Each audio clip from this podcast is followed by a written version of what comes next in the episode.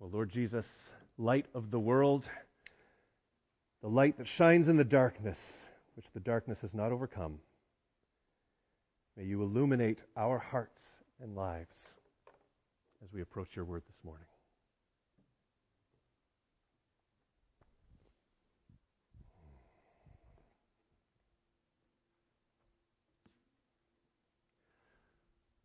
Welcome to John chapter 17 and the prayer of Jesus and the invitation to listen. To listen in as Jesus unveils through his prayer some of the most important truths for our lives that we could possibly imagine. If you have your Bible, I would invite you to turn there. John chapter 17. We're tackling all of three verses, and we're not even going to be able to do them justice. John 17, 1 through 3. If you're using a Black Pew Bible, page 877 is where you will find it. I will also put it on the screen. John chapter 17, verses 1 through 3, we find these words. After Jesus said this, he looked towards heaven and prayed, Father, the hour has come. Glorify your Son, that your Son may glorify you. For you granted him authority over all people, that he might give eternal life to all those you've given him. Now, this is eternal life, that they know you, the only true God, and Jesus Christ, whom you have sent. This is the word of the Lord. So we have this rare chance to listen in as Jesus prays. And even just in these first three verses, um, we see a crescendo. You know, crescendo where the music in a symphony starts out quiet and gets a little bit louder and gets a little bit louder and it swells to its climax. And what we have even in just these three verses is the same kind of feel, the same kind of movement. He's barely started praying. And it's amazing. He begins, Father, the hour has come. Have you ever had to wait for something? Um, my daughter Tessa's play was this weekend at the high school. And they have been waiting for this weekend for months rehearsing, the actors, the, the musicians, the stage crew and managers, the director, they've been spending months and months and months. And when opening night finally arrived, it was like, ah, the hour has come. Right? Or maybe as a student, especially at this time of year, you are waiting for and longing for that day, that great and glorious day when all papers are handed in, all exams have been written, and the summer arrives and you will declare, ha ha, the hour has come. Or maybe you've been waiting for a child to be born. The hour has got to come. Or maybe you've just endured four back to back nor'easters and here we are in the 90 something day of January. And we wait while a winter just won't go away. And today, then, the sun comes out. And you think maybe the hour has come. Well, as Jesus begins to pray, he begins to pray by saying, Father, the hour has come. But he's not talking about graduation or childbirth or the changing of the seasons. He's thinking a little bit bigger than that. And on the one hand, this is the culmination of his entire life and ministry. Right? He's been on the earth for roughly 33 years. He's been an active, visible ministry for three years. And he realizes and is sharing with those disciples who are listening in that this hour has come. Remember, after he finishes this prayer, he's going to head over to the Garden of Gethsemane. He'll be betrayed by Judas, arrested by the Jews, denied by Peter, taken before the Romans, sentenced to be executed, and crucified. And then he'll rise again. This is the culmination of everything Jesus has been living towards and teaching towards. The hour has come. But even more than just Jesus' own life, I think we need to, you know, widen the camera angle a little bit to see it's more than just Jesus' own life because Jesus and his life is part of God's great story that has been going on since the very creation of the world. If you were here with us this fall and we were studying the big story of the Bible, this graphic may look familiar to you. In Genesis, we find out that it is God who created the heavens and the earth, and that's where the story begins with God. And He creates humanity in His image. And it doesn't take us but till chapter 3 before we break it all and we rebel against God. We choose our ways instead of His, and our relationship with God is broken. But God, not content to leave us broken, begins to call. And the rest of the Old Testament is the story of God calling to His people saying, Return to me. And it's also the story of God's people saying, Yeah, not so much. And so God calls again and says, maybe I'll speak through Moses and I'll constitute a nation. And God's people say, yeah, we're not going to be very good at this. And he says, well, what about King David? Yes, I'm going to call King David. You're going to be a people after my own heart. And God's people are like, yeah, but we still are not very good at this. And he's like, well, maybe I'll send my prophets and I will call you back to me. And then God's people are like, so we're not very good at that. And this is the story of the Old Testament. God calling, and by the end of it, well, God's people are functionally flatlining. Rebelled against God, broken relationship with Him. Until, that is, until the hour has come and God rescues His people. This is not just a plan that's been around for 30 years in Jesus' life. This is the climax moment of the entire redemptive purposes of God all happening right as Jesus begins to pray.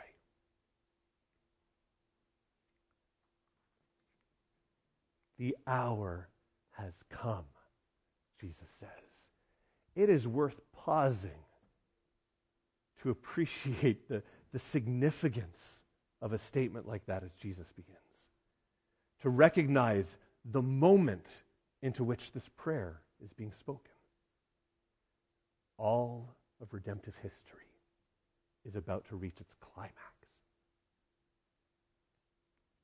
You know what I mean? We're, we're aiming for this crescendo. The opening line of the prayer hints that here comes the climax moment. Here comes the best part.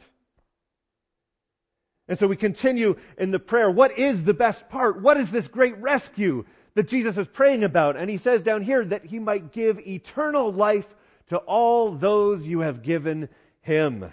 There it is. The, this is the whole point of Jesus dying on the cross and rising again is the offer of eternal life.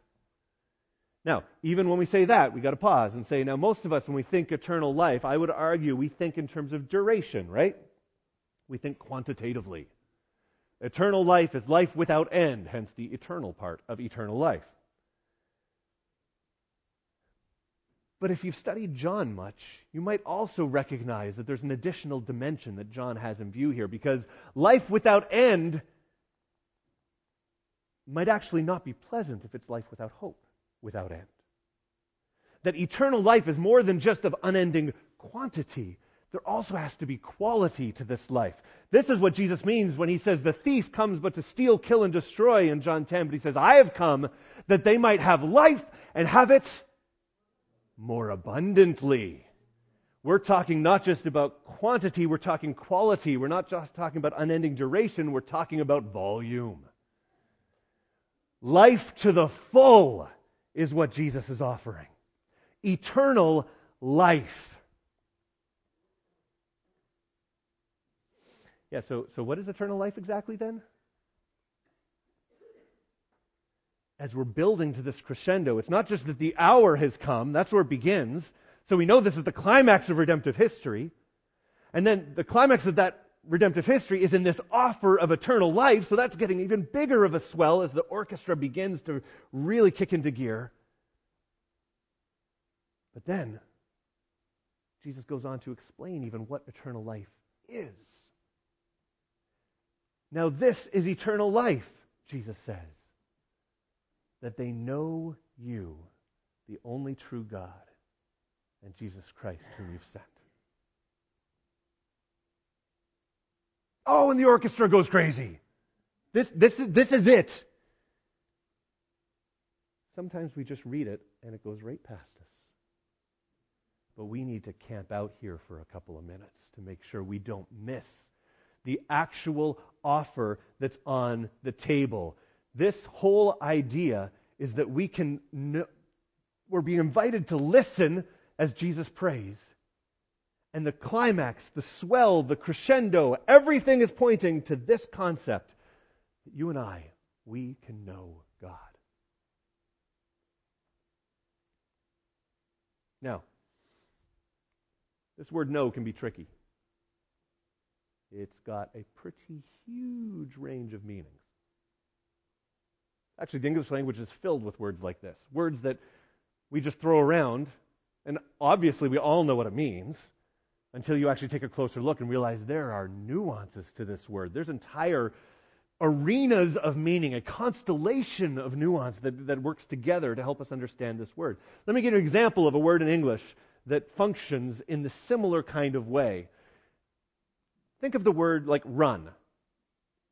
And you think, oh, we all know what that means, right? Sure, it is like it's faster than walking, right? It is forward propelling by your feet such that one foot is not on the ground at the same time as the other foot so that you're kind of moving quickly ish. To run. Yes, we all know what that means. Until we're talking about a car engine. And then we're like, well, it's working. Is the car running? go, go make sure the car is running so it gets warmed up because there's another nor'easter coming. Right. Or, or maybe the word run means to be in charge, like she runs her own business. Or, or maybe the word run is to aspire to an office, like he's running for Congress. Or maybe the word run means a certain drippiness from the mucous membranes of one's nose. Do you, do you see?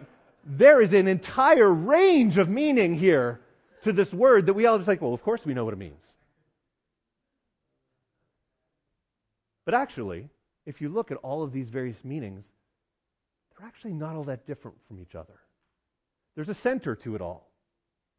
Whether it is literally running one foot in front of the other, or whether it's more abstract, more figuratively, a motor is running, it's operating. You're running or operating a business, or you're moving towards an objective, like running for office, or even the trajectory as it moves down your upper lip and then drips to the ground. This whole idea of forward progress towards an objective at a rapid pace, figuratively or literally, there is actually a center to it all, represented by this word run. What Jesus says here is listen. We can know God. But this word know has a range of nuances that are worth exploring. You could see it almost like as a, as a kind of Venn diagram. Think of it as um, a number of different facets of a jewel that we want to rotate and spin to make sure we appreciate all of it. Even considering it not just from the English language standpoint, but biblically, the way the word is used. The first sense that we find in the scriptures of how this word knowing is used is this idea of like awareness.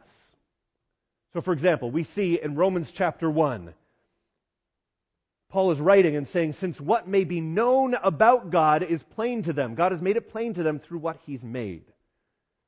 This is one of the places where this exact same word here in John is used. And this idea is look, they're aware that God exists.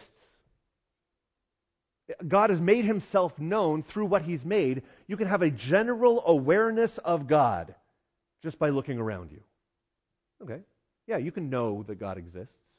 That's one facet of what it means to know. Let's keep going. There's another arena of meaning over here, and we'll call this one information. And in the scriptures, we see this in a place like Acts chapter 2, where Peter, giving his great speech after Pentecost, says, Let all Israel know this for certain that God has made this Jesus, whom you crucified, both Lord and Christ. And here we have Peter conveying information, and he wants to make sure that all Israel knows this information. It's the same word, it's just a different nuance of meaning. It's about information. There's a third nuance of meaning we could draw your attention to, and that is that of experience. And here, a good example of this might be John chapter 13, which is where actually the beginning of the farewell discourse. We just studied this. This is the foot washing text, the new commandment love one another as I have loved you. And Jesus says in that text, and in this way they will know you are my disciples as you love one another. As they experience, as they witness, as they see firsthand this, this love that you have for one another, as they experience that, they'll know you're my disciples. There's a knowledge that only comes through experiencing it firsthand. And there's a fourth arena of meaning, and we'll call this an actual encounter. And this comes from a scary text in Matthew chapter 7, where Jesus says, Not everyone who says to me, Lord, Lord, will enter the kingdom of heaven, but only he who does the will of my Father in heaven. And it talks about, you know, the people that say, But Lord, didn't we like pray in your name and cast out demons in your name and do all this awesome stuff in your name? And Jesus says, I will tell them plainly, I never knew you. We've never talked. We've never met.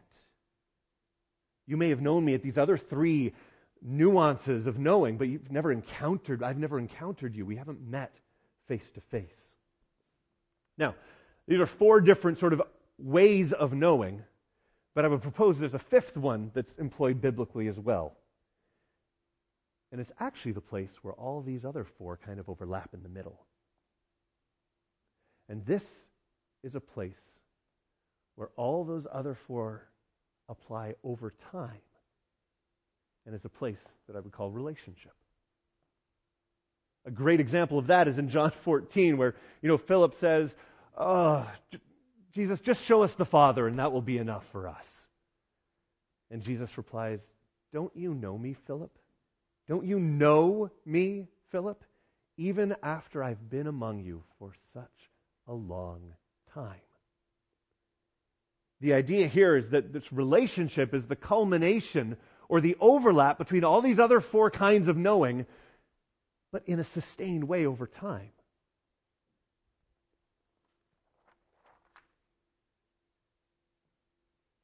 So it turns out I can take a really easy word and make it super complicated.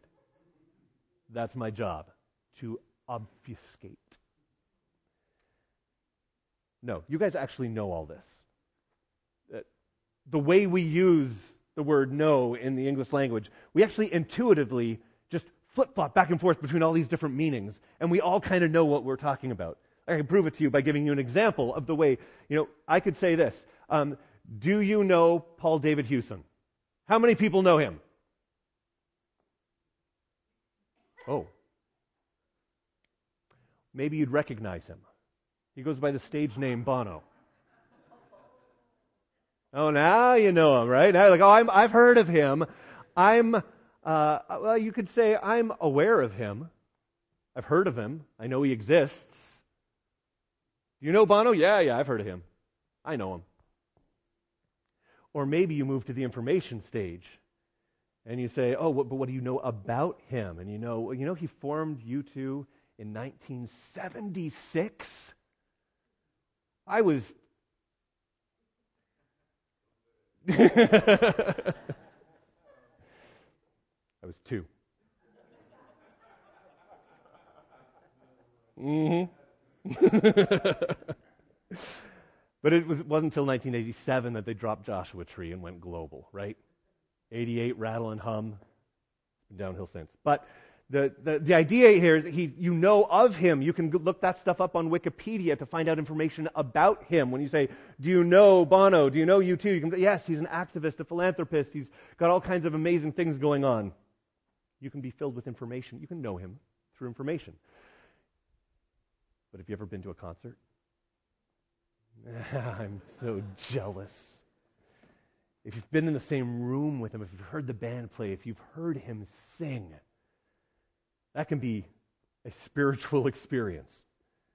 I, the closest I've gotten is listening to their CDs, which also dates me. Rattle and Hum, track nine, Pride in the Name of Love. It's a live recording, so you can actually hear the crowd in the background. And it opens with these like couple of dissonant, sort of wafty, airy, trademark U2E chords. And the crowd actually gets quiet. And then the Edge drops into that anthematic opening to In the Name of Love. The crowd recognizes the song, and you hear them in the background. They just, they roar and they come to life as they recognize the song and enter into the experience of it. It gives me chills when I'm listening to it, especially at volume 12. And if you've ever been to a U2 concert, you can look at the rest of us and say, yeah, but you don't know him. Until you've experienced him, you don't know it. But then those of you who are thinking you're all high and mighty because you've experienced it, but have you actually met him? Have you shaken his hand? If you asked Bono, hey, do you know Paul Levitt? He'd be like, uh, sorry, dude, don't know him. It's kind of a check in the relationship. Does the other person know you the way you think you know them?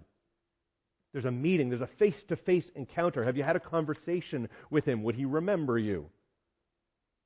But lastly, where all these other domains overlap, you would find this middle, this relationship, which is all of them extended forward through time to spend time with him on a regular basis, to go through life alongside him. Picture Adam Clayton, the bass player for U2, the luckiest musician in the history of the world because he only has to play four notes the entire U2 repertoire. He only has to play four notes, but he gets to play alongside Bono. He gets to travel with him, tour with him, write music with him.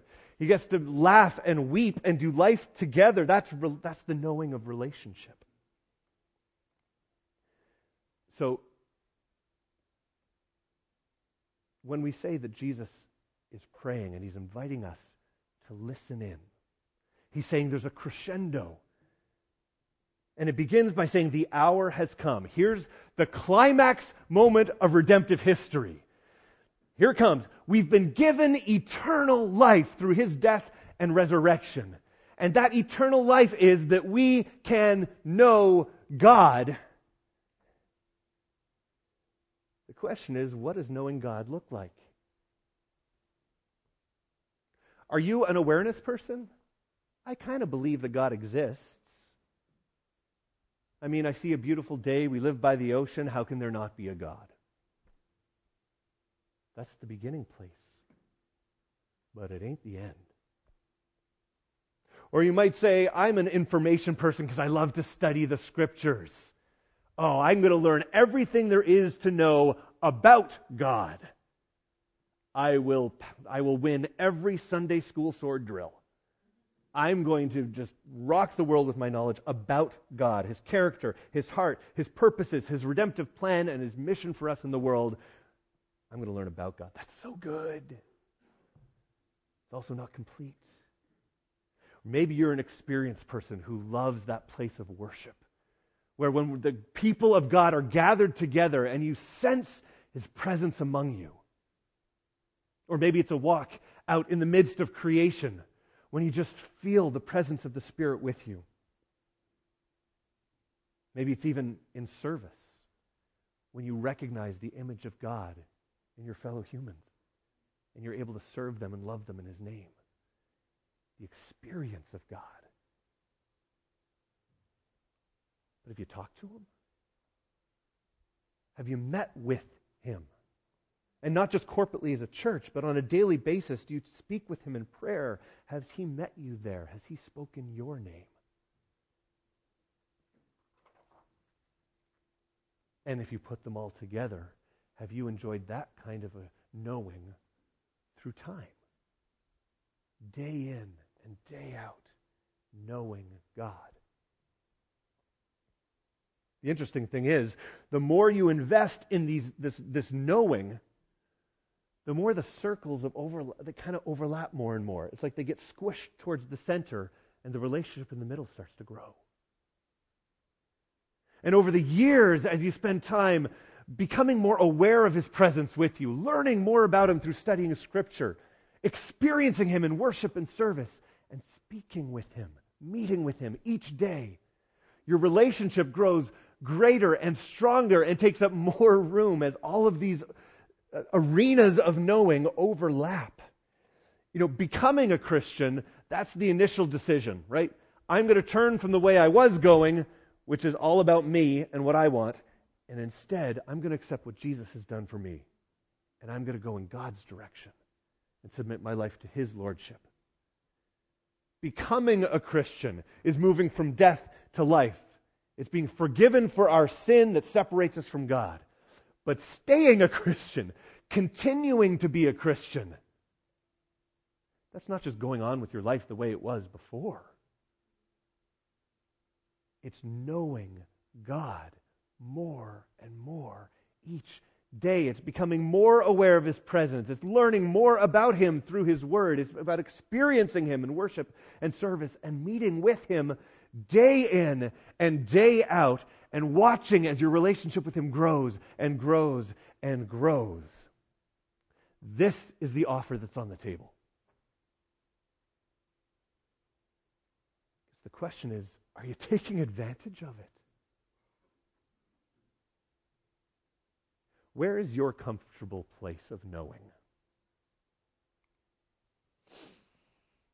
I like information. And those of us who continue to go on with more and more schooling because we're suckers for punishment and we just want to know more. We want to know more.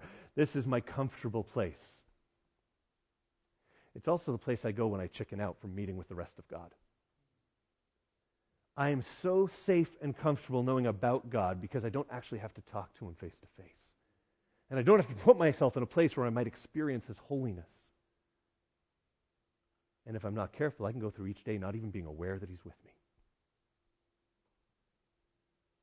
So when I say, What is your comfortable place? It's sort of like an unguarded strength is a double weakness. You can say, I like this information side of knowing. But the danger there is that you stay in the information side of knowing. And in so doing, you miss out on everything else that God has in store for you. Maybe, maybe you're the experienced person who says, just get me out in the woods and I get chills and I just like the chills. Get me to a U2 concert because that's where I experience God. That's a magnificent place to be. It is fuel for living to experience God like that. That's all you're doing. Maybe you're missing out on the chance to study him and to learn about his character and nature through his word, which is how he has revealed himself within language with specificity about who he is, what he came to accomplish, and what his life with you could look like. I'm intrigued by this framework for thinking about knowing because when I see where I am on the chart. I sense that God's inviting me to grow. I sense that there's more to God than I'm experiencing. And I would wager there's more to God than you're experiencing too.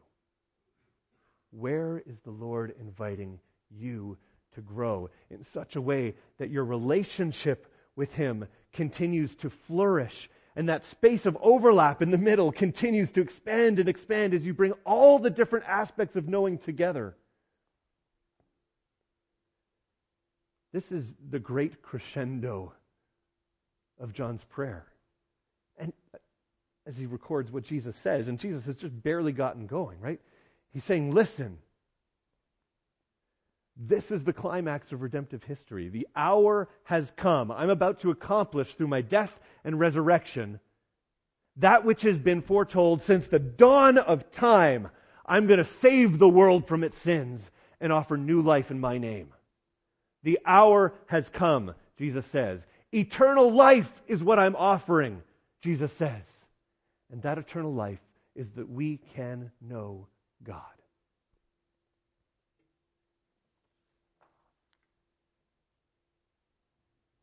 Do you want to? Have you grown complacent in whatever quadrant of knowing that you feel safe in?